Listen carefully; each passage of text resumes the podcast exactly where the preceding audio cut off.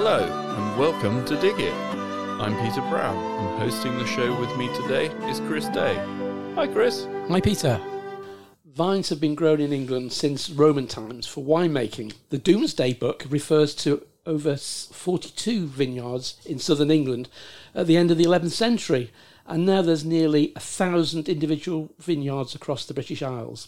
Interestingly, the largest 100 producers control around 75% of the UK's wine production. Welcome to Dig It, Tim. You're obviously a very good friend of the Garden Centre, and we followed your journey into grape growing over the years. Uh, wh- where do we find you today? This afternoon, I'm sat just in front of our vineyard at Gawcott. Brilliant. So, just so people know, Gawcott, little village, North Buckinghamshire, and yeah, it's a lovely site, isn't it? And Yeah. uh, sun's shining. You must be having a nice afternoon down there, Tim. Welcome to the show. Yes, the sun, the sun, the, the sun is very welcome. It's lovely, and we have not seen very much of it in the last week, well, few weeks. No, we haven't. Tim, obviously you're a good friend of the Garden Centre, and we followed your journey in gr- growing over the years. Um, but you've not always been into, uh, you've not always been a wine grower, Tim. How did your journey begin?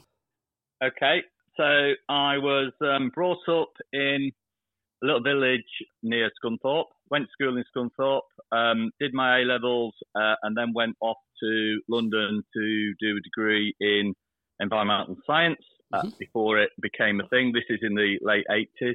And while I was there, I had a couple of sort of um, summer holiday sort of jobs. Uh, I used to be a furnace wrecker at Scunthorpe Steelworks. Okay. So that was uh, that's what we did. Uh, that's what we did during the summer. And then uh, my my other little thing that I did uh, was I managed to get myself into a film. It was a film with Melanie Griffiths and Michael Douglas, and I was a, an extra back back in the early '90s, whatever it was. So that's that's how it all started. Uh, post that, I went to work in London, uh, working for big American uh, computer companies, Mhm. and then just prior to setting up the vineyard here at Gawcott um, for a few years, I kind of work for myself in IT, um, and uh, and that's it. So Mm. when you um, yeah when you um, when you list it out, it doesn't actually sound like a lot really. Not had that many jobs or did that many different things. I don't know. Work, working on working on film, Film, film star? Yeah. We've never had a film No, star on the no. podcast, I don't think yet. We've had a Yeah, few think- think television that- celebrities, but Star Star is pushing it. I, I would say. oh, it's not yeah. Brilliant, Nice good stuff. So uh, uh, uh, you got bored with IT and um, moved into growing plants. And uh, had you had much experience of growing things before, or uh, was it just because you liked a glass of wine and you thought, "Mm, let's see if we can become a, a vineyard owner? I mean, what, what what started the passion Yeah. with wine? So you've got it. You've got it.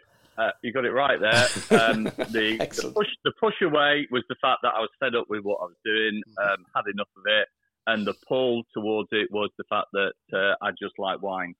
Um, Okay. And um, but but we did have the site here at Gawcott, so that was here, and therefore made it relatively straightforward. We we, we had a bit of land looking for a project, and yeah, it was that desire to um, do something more interesting with my life, do something mu much more fulfilling, and um, wine, uh, wine, wine was it because of the passion for drinking wine. Fantastic. great. Simple as that. Yeah. Yeah. So that's why it tastes so so nice, is it? Your wine because uh, you, it, well, I, I've certainly had a few bottles of yours, and it is lovely wine. I mean, Mm. it really does uh, Fantastic. Yeah. hit the back of the throat well. It's nice. It's, it's Yeah. a good wine. So, so Yeah. Tim. Well, hope the passion, hope the passion comes through. oh, well, most definitely. Yes. Yeah. So, Tim, can you tell us a little bit about the site? I mean, terroir isn't that the that's the proper name for the soil, isn't it? French word. Yep. Um, absolutely. Yeah. So here we are on Jurassic limestone, which is our bedrock, and then the the topsoil, the field is classified as sand and gravel, but it it, it massively um, varies and grades across the site. So on the Preston Bissett side, it's like coarse grain sand with riverbed pebbles.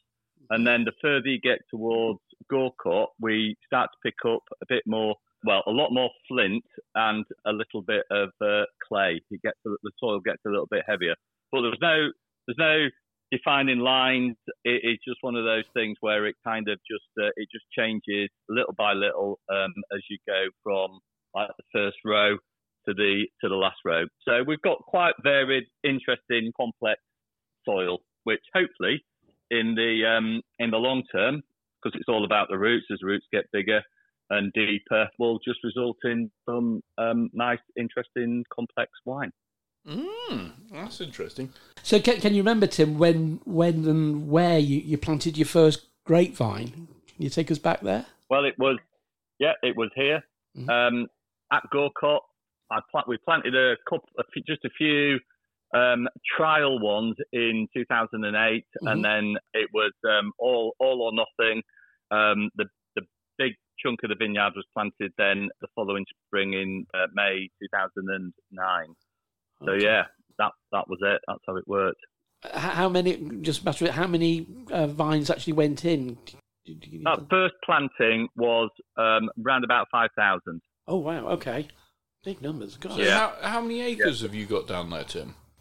Well, in total now, because we planted some more in 2018, right. Um, we've got just over eight acres. You can get them in quite close together yeah. then. Yeah, wow. That's a lot of vines, isn't it? Yeah. That's uh, interesting. Mm. That's, that's yeah, it's a very long hedge. yes, very productive long hedge. Yes. and when you planted them, uh, I mean, you had a trial year. Have you got multiple varieties, or is it just one variety? We've got four different varieties. The our intention was and still is uh, that we would make sparkling wine. And the classic varieties for that are Chardonnay, Pinot Noir, and Pinot Meunier. Um, right. So that went in. And favourite wine, personal favourite, was Bacchus. So we also planted Bacchus. And, that, and it's as simple as that. That's what we've still got here at Gawcott. Excellent. Yeah, Bacchus is certainly one of yep. the more common English wines that you see, isn't it? And uh, I'm guessing yeah. it does I mean, it's a lovely tasting wine. But certainly is. It, yes. I, am guessing it's a vine that grows well in this country. How do the Chardonnay and uh, other two varieties you mentioned do? Are they do they do well in our climates or? Yeah, yeah, yeah. Well, certainly um, where where we are, I know there's some vineyards quite a bit further north now, um, up in up as far as North Yorkshire, and I think they would struggle up there. But here on uh, you know on an annual basis they they they all do pretty well um, okay, we mm. yeah we, we we get good results from from all of them Tim, can I just ask you um, this this this year's weather? Obviously, uh, it's been a bit of a nightmare for, for gardeners. Has it yeah. been a, a problem for, for, yourselves, or is it is it is it looking like it's going to be a, a good harvest this year? Yeah, well, um, we started off okay. Uh, we had no frost, which was uh, good news. We got into flowering um, probably at the end of June when the weather changed, um, and uh, the, the, June June period was nice and warm. Uh, but July and into the beginning of August, we've had a lot of wet, cold, and cloudy weather, um, which, as you probably would imagine, is not really the best for uh, growing grapes any, anywhere in the world, really. No. So, so yeah, we are just suffering a little bit from that at the moment, hoping that things will change. We've still got probably six weeks before we start to harvest.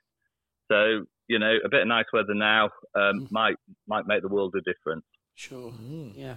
Okay. But I suppose with lots of yeah. rain, you've had uh, the great. The, at least the, the grapes have a lot of water to suck up, and there is available to them. Or does that not really matter with vines? Because obviously, in certain places of the world, you see them growing on what looks like sort of rocky outcrops, and they yeah. still manage to get their grapes full of juice. Well, it it does it, it does. Vines need water, um, but vines have got big root systems. A, okay. a, a vine root can be as deep as six meters. So, um, and our, all of our vines are pretty, yeah, all of our vines now are pretty well established. And because we're in England with big roots, they will always find water. My, you know, my view is that there's plenty of water down there, um, mm. and uh, I'm sure they will always find some. Well, even you know, last year when it was really hot, we had um, a couple of periods where it was like pushing 40 degrees, and um, they, there was no sign of water uh, or lack of water stress at all last year. Oh, that's interesting. Um, so that, yeah. that te- you know that Mm. tell, that tells me that they're Mm. down there and they're, and they're find, they're finding enough moisture. Mm. That's interesting. And See what I mean? Yeah. now, all the all the grapes you're growing are white grapes, aren't they? Nope, What- no, what- no, what's the difference between a making when you're making wine between a, a, red grape and a white grape with regards to the wine? Is it simply just the color, or Yeah. So so just to just to correct you a little bit there, we out the four varieties that we're growing, um, Bacchus and Chardonnay are white, right? Pinot Noir and Pinot Meunier are red grapes. Right. There you go. Yeah. Yeah. So we do have red grapes, but typic, typically with our uh, with our red grapes, um, the main bit of production from them will be white wine, which is our white sparkling. a Mm. white fizz. Um, so yes, we grow red grapes, and very occasionally we might make, and you you have some on your shelf at the moment. We we might make a red wine out of our red grapes, but normally we're making either a white or a bit of rosé out out out of the red grape. Oh, so so you, are you blending the the variety the variety or the, just the process of of the, the actual grape itself? Is it? So is it- the, the, the, the white or the clear juice um, means that we could, we, well, in actual fact, also on your shelf at the Garden Centre, we, you've got a white Pinot Noir of ours, which is a white still wine made out of our red red grapes.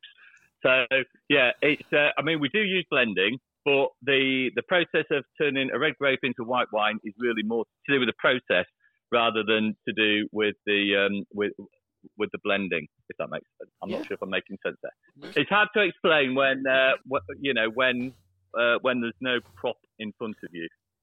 So sorry, Tim. Uh, forgive my ignorance, but what Yeah. is it to do with the? Do you leave the? Is it to do with you know, sort of leaving the skins on the wine or something like that that gives it the color, or is it? I mean, you talk. You Yeah. talked about a process. Yeah. oh, ah, right. Yeah, yeah. So, so the thing about colour in a red grape is that all of that colour is in the skins. The juice is clear. Okay. So the trick is if you can remove the um, the skins from the juice prior to fermentation, um, and you ferment and you ferment that clear juice, even though the grapes started off as red, you end up with a white wine. Yeah. Ah, yeah, that explains it, yeah. Right. And, okay. and, and really, the, the, the word to think about is the word time. So uh, with red grapes, if you have no time with skin contact, then you get a white wine. If you have a very short time, you get a rosé. And if you have a very long time, i.e., the skins and the juice are present throughout the whole of fermentation, then you will have a red wine. Mm. Yeah. So, so the word to think is time. time. Yeah. And with regards to the red grapes and the white grapes, do they all grow just as well in, in, in sort of England, or are there particular varieties that you find sort of grow better in in this area uh, in their white wine, uh, other than the, the two Pinots that you mentioned? Um, I'm, I'm guessing that there's probably around about 50 odd varieties grown in the UK, Really? um, a mixture of red and white. Mhm. But the secret would be to kind of stick to that list. Um, there are lots of other varieties, maybe more famous, some of the more international French varieties, like, for example, Merlot, which is a red grape, or Cabernet Sauvignon, which is a, a red grape, or Sauvignon Blanc, white grape. Really, we cannot grow them in the UK, so you, you're just better off not even uh, thinking about it. Um, you need to be 500 to 1,000 miles south, really, to do that successfully. okay. Okay, And, brilliant. then- and then and there's a whole long list of you know varieties that just really are. They would not be considered to be cool climate. You know, we we here in the UK have got a cool climate, Yeah. um, and and and that is what we should um, stick to. The Mediterranean varieties, without a dramatic change in the climate, just for, yeah, just don't even. I, my my view is just don't even think about it. Um, okay. Do, do you think, Yeah. Tim, that the whole idea of you know, global warming and climate change is going to change that sort of view in, in the future. What's your what's your feelings to to, to that? Could could could it? Well, my my my my observation on that, um, based on um, what what happens here at Gawcott and watching the weather forecast, I guess, is that potentially um, with climate change and the future, it will make things easier in the UK. But that's but that is if the um, average temperature increases during the summertime rather than the wintertime. You know, what we don't really want is warmer, wetter winters. No. What we what we need is warmer, drier summers. Um, so it's all very well having an overall annual average temperature increase, but we really, I think that we need that during the growing season, not during the uh, dormant season. Yeah, yeah. Um, and less of the weather events, i.e., you know, all these weather records, mm. um, individual weather events. We as you probably did, had uh, quite a bit of hail one day in June, I think it was. Mm-hmm. Um, it was yes. like the heavens opened, and uh, you probably got it at the garden centre because we certainly had it here at Gawcott, and uh, uh, and it yeah, it was mm, almost good. biblical um, with the hail bouncing bouncing all over the place. So. Yeah, yeah. So, like I said, last year it was a good year. We've had lots and lots of good years in the last few years. But I, I, don't think we've got enough evidence to suggest that it is a, a, a sure no. thing yet. That it's a, that it's a definite bet that um, it will be um, beneficial in the long term. No, that's that's interesting. I mean, I'm sure a lot of our that's listeners. That's my view. Anyway. Yeah, no, no. I think I think no, it's very plausible. I think as gardeners, we would like to see what you're sort of suggesting to happen. Yeah, a lot of these ex- extremes of weather, which is uh, which is about. Um, yeah. One, yeah. One thing on, on your, your wonderful uh, bottles and your, your, your, your marketing and packaging is the is the stag logo. Um, where did that come from? The stag logo. Well, yeah. so um, of all the things that we had to do to create Chafor Wine Estate, the thing that I think I found probably the most challenging and difficult was the branding and coming up with uh, all of these sort of things. But eventually, what we did is we took like inspiration from several places. First of all, book, the Buckinghamshire crest of arms, which is a stag and a swan. Mm-hmm. So we picked we, we picked up on the stag. Um, the second part of it is Bernwood Forest, which is the former royal hunting ground. Um, so that is that you know that that that is associated with it as well. Yep. And then last, well, two more things actually. Uh, but I guess next thing was to do with the fact that we have lots and lots and lots of deer who visit the vineyard on a regular basis. Um, we almost have a resident herd of roe deer. They're here um, most of the time, and then we get the odd muntjac and uh, mm-hmm. even Chinese water deer. So they're, they're kind of our vineyard friends. Right. Um, and then last of all, it, somebody said to me, if you put a furry animal on a bottle of wine, you've got more chance of selling it. really, that's interesting. That's so all of those yeah. things together, yeah, it, it came, we, that's where the stags came from. You know, we just thought it was a really nice, no, um, quintessentially English, yes. old world, old world sort sort of an image. Yep. And um, and that yeah, that that that was it really. Brilliant, good stuff. And you say friendly deer.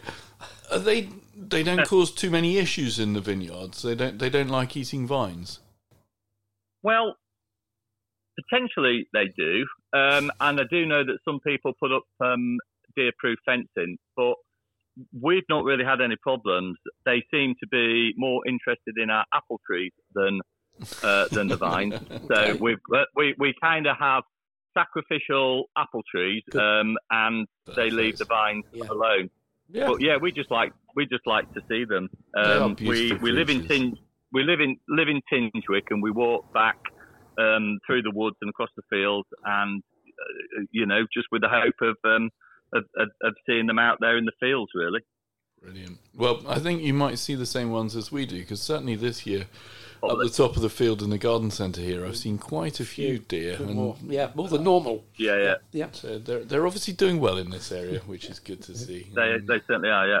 Excellent. And yeah. back to wine. I mean, yeah, wine. Um, wine. How do you create sparkling wine? Sparkling wine. So, um, it, I mean, step by step, I guess it is grow the grapes. You know, first thing we need is our raw material grapes. Um, and then the process really is that they are fermented, Yeah. um, i.e., the, the sugar, the natural sugar that is in the juice is turned into alcohol and carbon dioxide. That, that, that gives us our base wine. Um, and the way that we do it is to make our sparkling wine, we will blend three varieties together the Pinot Noir, Pinot Meunier, and Chardonnay, but they are fermented separately. That's the important thing. Uh, we we we will blend before bottling, and along in sorry in the blend we will add um, a little bit more yeast and a little bit more sugar because once we bottled it, a second fermentation is going to happen inside that bottle. Ah. So that that's how we do it. Second fermentation in the bottle, and then the important thing with the way that sparkling wine is produced in the UK is that it has extensive aging. So, like the wine, our current vintage, our 2017 vintage, had four years aging, um, and that is called aging on the lees. So that, that that that's the important thing. That's what builds all the flavors. So you know, it builds complexity, and we are going to move away from the sort of fruit-driven wine into uh, wine that is more bready, brioche, figgy, honey, baked apple. So all these, all this happens over this very long period of time, and then we have to remove the yeast, put the cork in, put put put the uh, wire hood on, give it a shake, um, and then we're, we're we're ready for sale.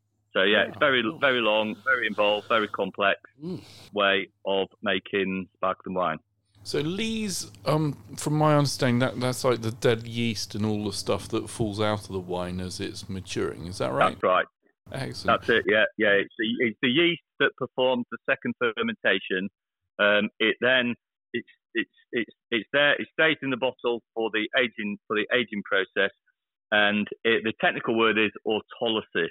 So it undergoes autolysis, Mm. and this is what builds the uh, builds all these fantastic uh, flavors. Yeah.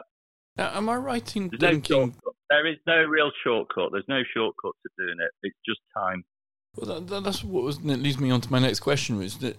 Uh, Am I right in thinking that in some of the champagne houses in France, you have a, a man go along the racks of bottles of wine, literally turning them every day or every week, or a massive amount of labour goes into making champagne, and that's what makes it so much more expensive than just a regular bottle of wine? That is true, and it's what the way that we do it here. And that turning is what is called riddling. And the riddling part of the process is um, the the end of aging, and what and, and to remove the yeast, we've got to get the yeast um, down onto the um, onto the beer cap. So the closure at that point is a like a crown cap, a beer cap, whatever you want to call it. Yeah. Um, and riddling riddling actually only takes 21 days. okay. Mm. So that's the very So end of the these- process. these- then. right at the end. But these guys are probably doing it on a, um, you know, on the basis that that is their job. So every day they will be riddling, but it will be different wines. The each wine only takes 21 days to um, to get the yeast ready to be removed. Mm. Absolutely fascinating. Uh, Tim, Yeah. uh, yeah, many well, a number of years ago, I came to one of your, your tasting events at, uh, at your headquarters there, and I think you were chatting about distilling. Is that something you've you've ventured into? I know you were talking about it. Um, is it something you you'd like to have a go at? Yeah. So I've got well, it was not me directly, but I've got a friend who's got a distillery, and we did have a small batch of brandy made, which is um, which is wine, which is that wine which is then distilled and aged in oak for um, three years and a day. So it's a, again a very long process. Um, and um, yeah, that that came and went. Um, that was that was very successful and um, we are kind of at the moment in the in the stage of trying to um, get enough spirit, um, distilled spirit, maybe to do some gin. So that might be something that happens for us in the um, not too distant future. But every year we only we only do a re- we only send off a very small amount. So it's going to take a while for us to get commercially viable um, size to have a decent a decent batch, Okay. If you see what I mean. Yeah, yeah, yeah, absolutely. But that sounds like Yeah. a good But project. yeah, It'll- so it's still it's Yeah. still there. Yep. Still interested in it. Um, Mm. Still think um, y- you know still think that it is um, viable to do. a uh, an avenue for Mm. Chafor Wine State to take. Um, it, but it's just that um, with uh, our level of production, we we don't have a lot spare for sure. Yeah. from the winemaking. Yeah. Uh, leads me on to uh, one of the other questions that had always interested me. If you wanted to create sort of, I'm going to say, a sensible amount of wine for the average household. Uh, now, what's that? That's a I- good That's a good question, so, uh, I'm going to say 50 bottles a year. Um, does that keep us under uh, into in the NHS guidelines? I don't know. Um, but, uh, anyway, yeah. Uh, if One, you wanted one to, a week. yeah, if we were going to make 50 bottles of wine, um, how many vines do you actually need? I mean, you've got in excess of 5,000 down there, so obviously you're clearly making a lot more than 50 bottles a year. But have you ever thought about Yeah. that as an equi- uh, sort of calculation?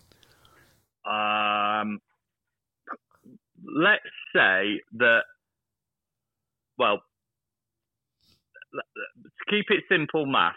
Yeah. I guess um, growing them like we do in a field rather than say against a wall or on a pergola, we we are looking at hopefully maybe getting about two kilos per vine. Right, okay. Okay. Two kilos, two kilos um, will probably produce, depending on which sort of wine, getting on for two bottles. Okay. Oh, okay. Yeah. Yeah. Hmm. So so you could you could you could scale up from there Mm. um, Yeah, as yeah. to what your what your household um, uh, consumption. That's quite a few vines.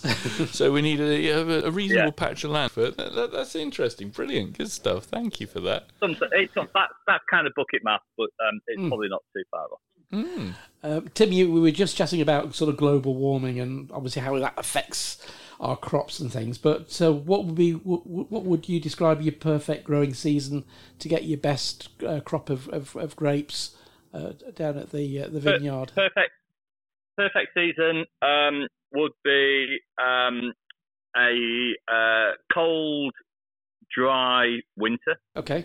to allow them allow them to uh, go really uh, really dormant. Um, and then um, springtime, most importantly, um, no frost because they're really susceptible to frost um, April to May, April May time. Yeah. And then uh, and then a nice uh, hot hot dry summer and uh, a dry autumn when we are harvesting. Well, that's Simple as that. Indeed. Yeah. But we don't ask for too much, really. No, no, no. I was going to say, just have a have a word with the, the Met Office and uh, yeah, but but your Yeah. Uh, your weathering. Yeah, that's good. Excellent. Yeah. Interesting. Yeah, yeah. And earlier you told us a little bit about the fact you the soil uh, starts as chalk and moves into our best quality Buckinghamshire clay. Can you grow vines on any soil, or I mean, uh, from my memory, chalk is a sort of the best vineyards are, have lots of chalk in their soil. Is that right? And can you grow it on a peat Yeah, bog? well, I mean, but- but not not really. No. So the the one the one the one thing that all vines um, need is free draining soil. okay. hmm Yeah, um, they do not like to have wet feet. Um, so yeah, whether it be chalk, limestone, which is pretty much the, the same sort of thing, um, uh, light soils uh, are fa- favourable, I guess. Um, but around the world, not so much in England, I guess you can grow on heavier clay soils. Um, there's some famous sites, but that is where you know you're getting the heat, so they warm up and probably dry out a little bit. Um, Right. Whereas a really heavy heavy soil in the UK would not really be good because you know we're kind of cold and wet anyway, and then for the soil to be cold and wet just just wouldn't work very well. Okay. So, so long as you've got, Yeah. say, a sandy loam or a relatively light soil, it might be worth giving it Yeah, a go. Yeah, Uh, yeah. yeah. So, t- Tim, the, the training of your, your grapevines obviously uh, always looks well. Looks it always looks quite complex. Um, am I right in thinking, or is it is it fairly straightforward sort of process um, from from planting a uh, you know a, a young uh, grapevine? What was the process to, to get them in the, the right sort of fruiting shape? Well, I guess first couple of years, um, it really is all about the roots. You know, to Mm. establish a vineyard, um, you do not want to compromise the long-term um, uh, asset that you've got there by trying to crop it too early.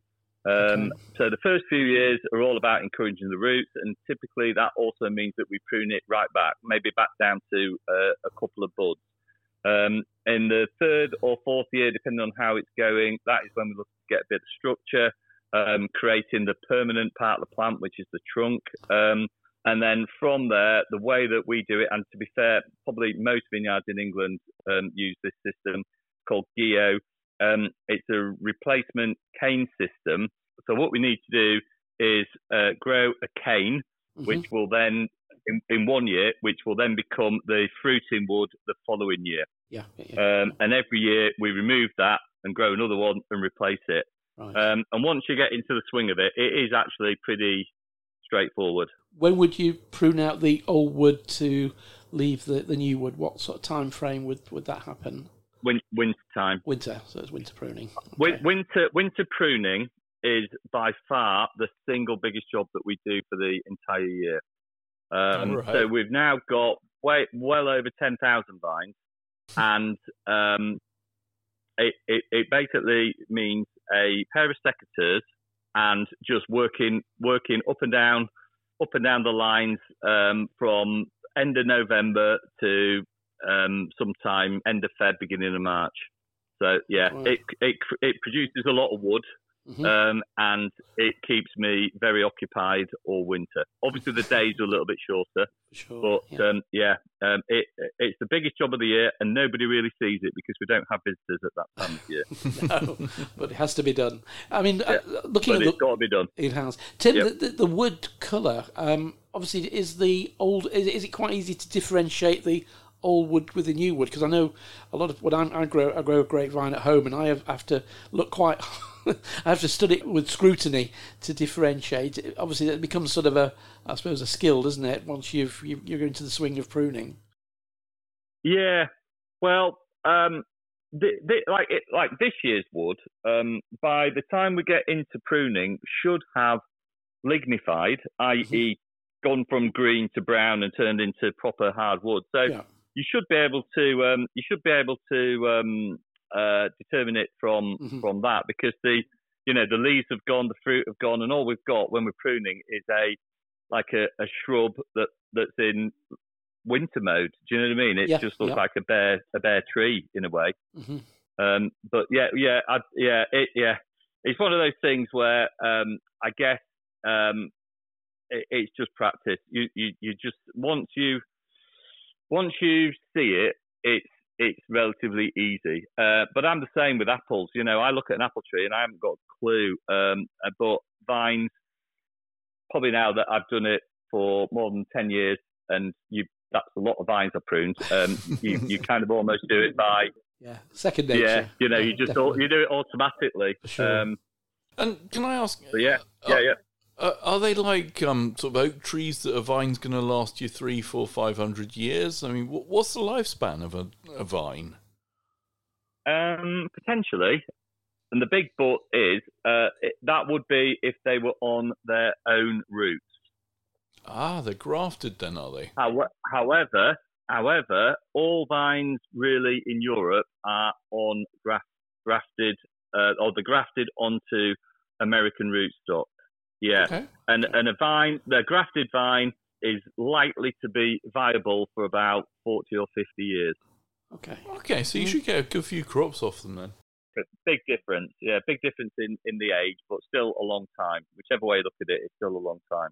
And, and being grafted, does that improve its vigor, or is it is it for disease? What's the main reason for for putting on some on a rootstock, uh, Tim? Yeah, the main the main reason is um, because of this louse called phylloxera. Uh, phylloxera chomped its way through the European vineyards back in the 1800s, Okay. um, and the grafting is because it came from America, and uh, in in America there are um, di- the la- phylloxera resistant um, vines, so we use we use them to um, make sure that phylloxera really cannot become a problem again. Mm. But within that, um, there is still then selection that can be made because you've got um, you've got like you say vigor, um, water, um, pH. All of these things can be determined by rootstock these days. Mm.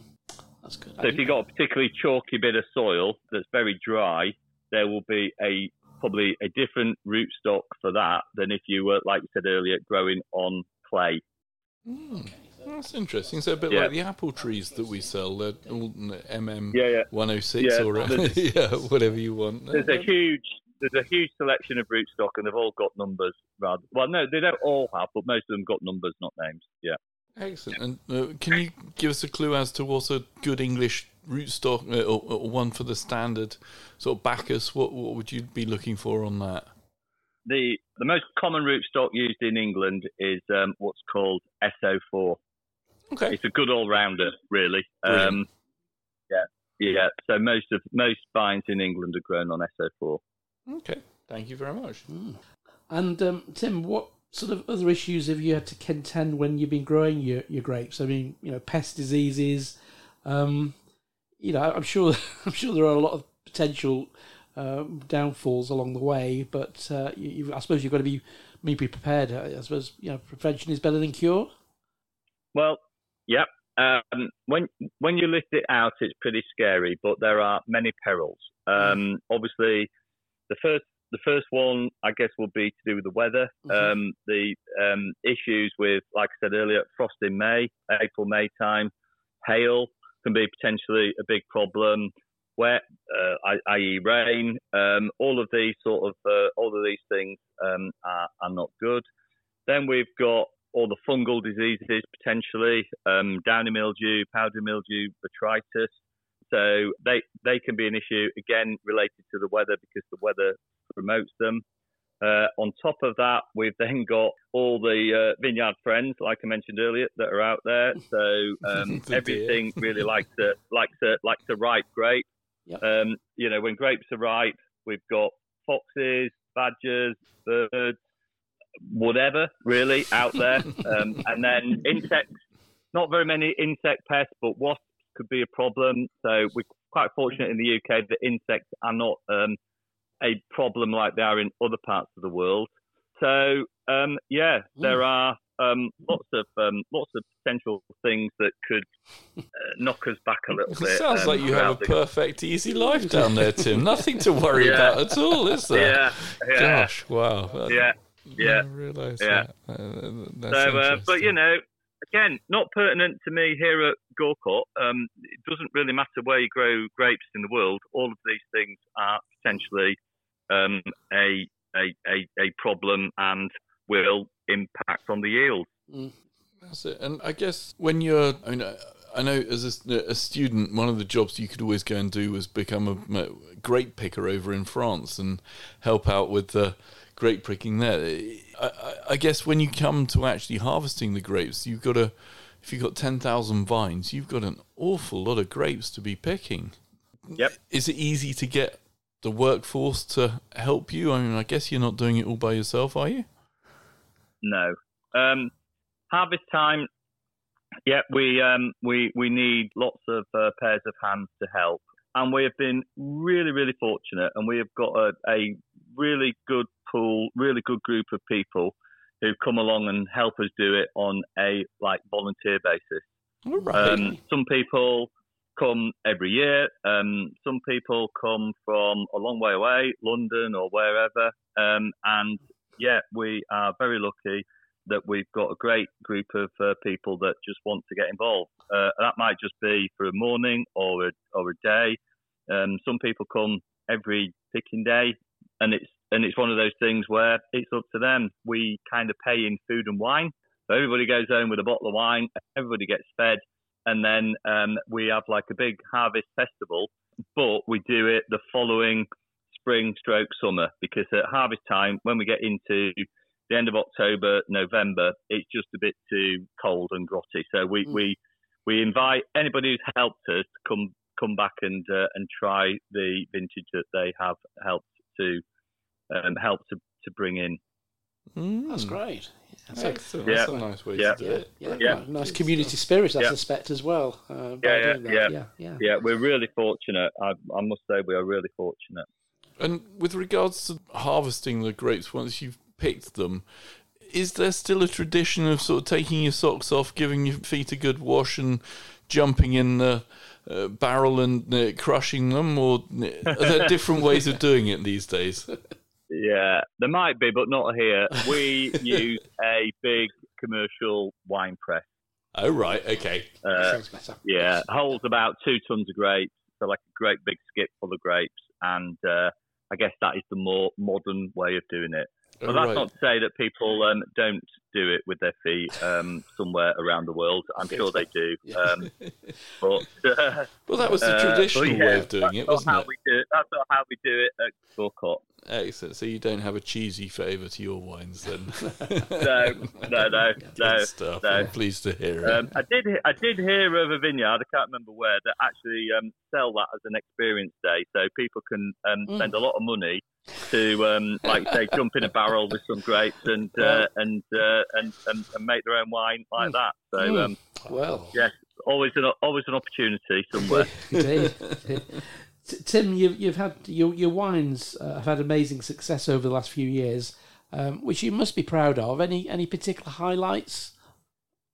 Um, in terms of um, like competition wins, Yeah, and, wins um, and, yeah, accolades, reviews yeah, and yeah. reviews, Mhm. accolades and things like that. Yeah, Yeah, so um, I guess we have been fairly successful, won medals and trophies, local, national, international. Um, so that's all very nice. Mm. Um, but probably the one that stands out as being the the nicest was a couple of years ago. Uh, an American guy called Robert Parker.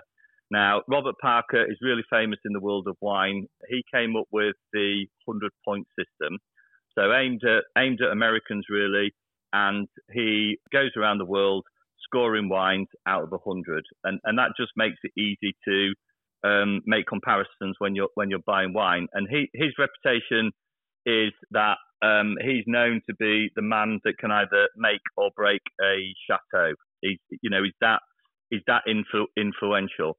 Um, Wow. And a couple of years ago, when he did his one and only review on English wine, we uh, one of our wines, our rosé, our sparkling rosé, scored 91 points, and that was the highest in the English review. Wow. Um, and it, it, if you look at all the champagnes that he's tasted over the years, which is tens of thousands, very few get more than 91 points. So, so for me, as a little kind of um, peasant bumpkin farmer in North Forks, um, that that is probably um, the yeah. nicest the nicest thing that has happened from that point of view because it is proper recognition from within the industry. It's a brilliant accolade. If you I mean. Yeah. So we were we were very really pleased with that. That's great. Yeah, that's Yeah. our vintage rosé. Yeah. Cool, good stuff. And other than all the grapes for wine, what else are you growing? Any for eating? I mean, do you make? I guess in England it's a bit cold for making raisins, but is it? Do we have a good climate for growing sort of edible grapes? And Seedless ones, maybe. No, um, not that I know of. Certainly, uh, certainly we do not here at Gawcott, other than to say that if you are looking for a versatile variety that does grow here in the UK, Bacchus is not only really nice for making wine, but it also tastes nice. Yeah. okay. So, you, can- wouldn't, it wouldn't be, co- it would not be considered to be like a table grape or an eating grape. Um, but um, we we do eat quite a lot of them during harvest time. Let's Yeah. put it that way. Yeah, and, it, and, it, and it's a variety we, we do sell as a as a growing grape at the, at the garden centre. So Yeah, I, Yeah, yeah. I've seen it Yeah. many, in, in many times around Yeah. the garden centre, but I always thought we grew it, we sold it for winemakers. well, But that's good. So it's a dual Yeah. purpose A dual purpose. variety. Yeah. It is dual purpose, yeah. Yeah, yeah. Really versatile. Oh, Excellent, excellent. good stuff. And now, interesting, you're talking about red wines earlier and your Pinot Noir. I know there's a vineyard down in Gloucestershire that has um, some red wine, uh, red uh, red wine grapes, and they grow all their grapes in tunnels. And I understood that the reason for that was because they needed the heat, but. Is is that not actually sort of always necessary? You can grow a red red wine grape in the UK without growing it indoors or under shelter, should I say? Probably, yeah, 99.9% will be grown outdoors. I I think I might know the one that you're that you're talking about, uh, and it is pretty unusual. Um, I, I don't know of any others in the UK. So, out Excellent. of those, Mm. you know, nearly a thousand sites, we've got 4,000 hectares of vines in the UK, I believe, at the moment, and um, there's probably maybe one hectare that's grown under. Okay, so if you want to grow a red uh, a red wine grape, you can do it without Without protection. just yeah. a greenhouse, and you can grow them outside. That's really uh, helpful to know. Thank you. Yeah, yeah.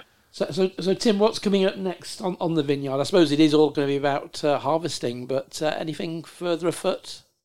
Yeah, so we are now planning for our harvest. That should begin round about the end of September through October, um, maybe finish end of October. Um, it really depends on what happens with the ne- the weather in the next few weeks. And then after that, it's really all about our Christmas. We'll be uh, also thinking about our little Christmas shop. We open uh, a little Christmas shop with, you know, just for the run up to Christmas. Um, and of course, um, we, or I probably, if invited, will be out and about, yeah, out and about, um, doing tastings like you know, the garden centre, Buckingham Garden Centre. So, yeah, that is that is what's um, that is what's coming up for us for the rest of the year. So I suppose Christmas is your busy selling time, is it? You sell the most wine in Christmas. Uh, well, certainly summer, summer and Christmas. Yeah, Mhm. um, uh, not not so much January, February. yeah, our sales die off there as well. Surprisingly, That- that's it. Brilliant. Yeah, stuff. And coming towards the end of the, the show now, Tim, one of the favourite questions we always have is if you're shipwrecked on a desert island, what plant or tool are you going to take with you? So yeah, I think that I would have to say I would have to have a, a grapevine and a grape press. Okay. To make my yeah, wine. yeah. Yeah. So you really don't like using your feet for making the wine, then, do you?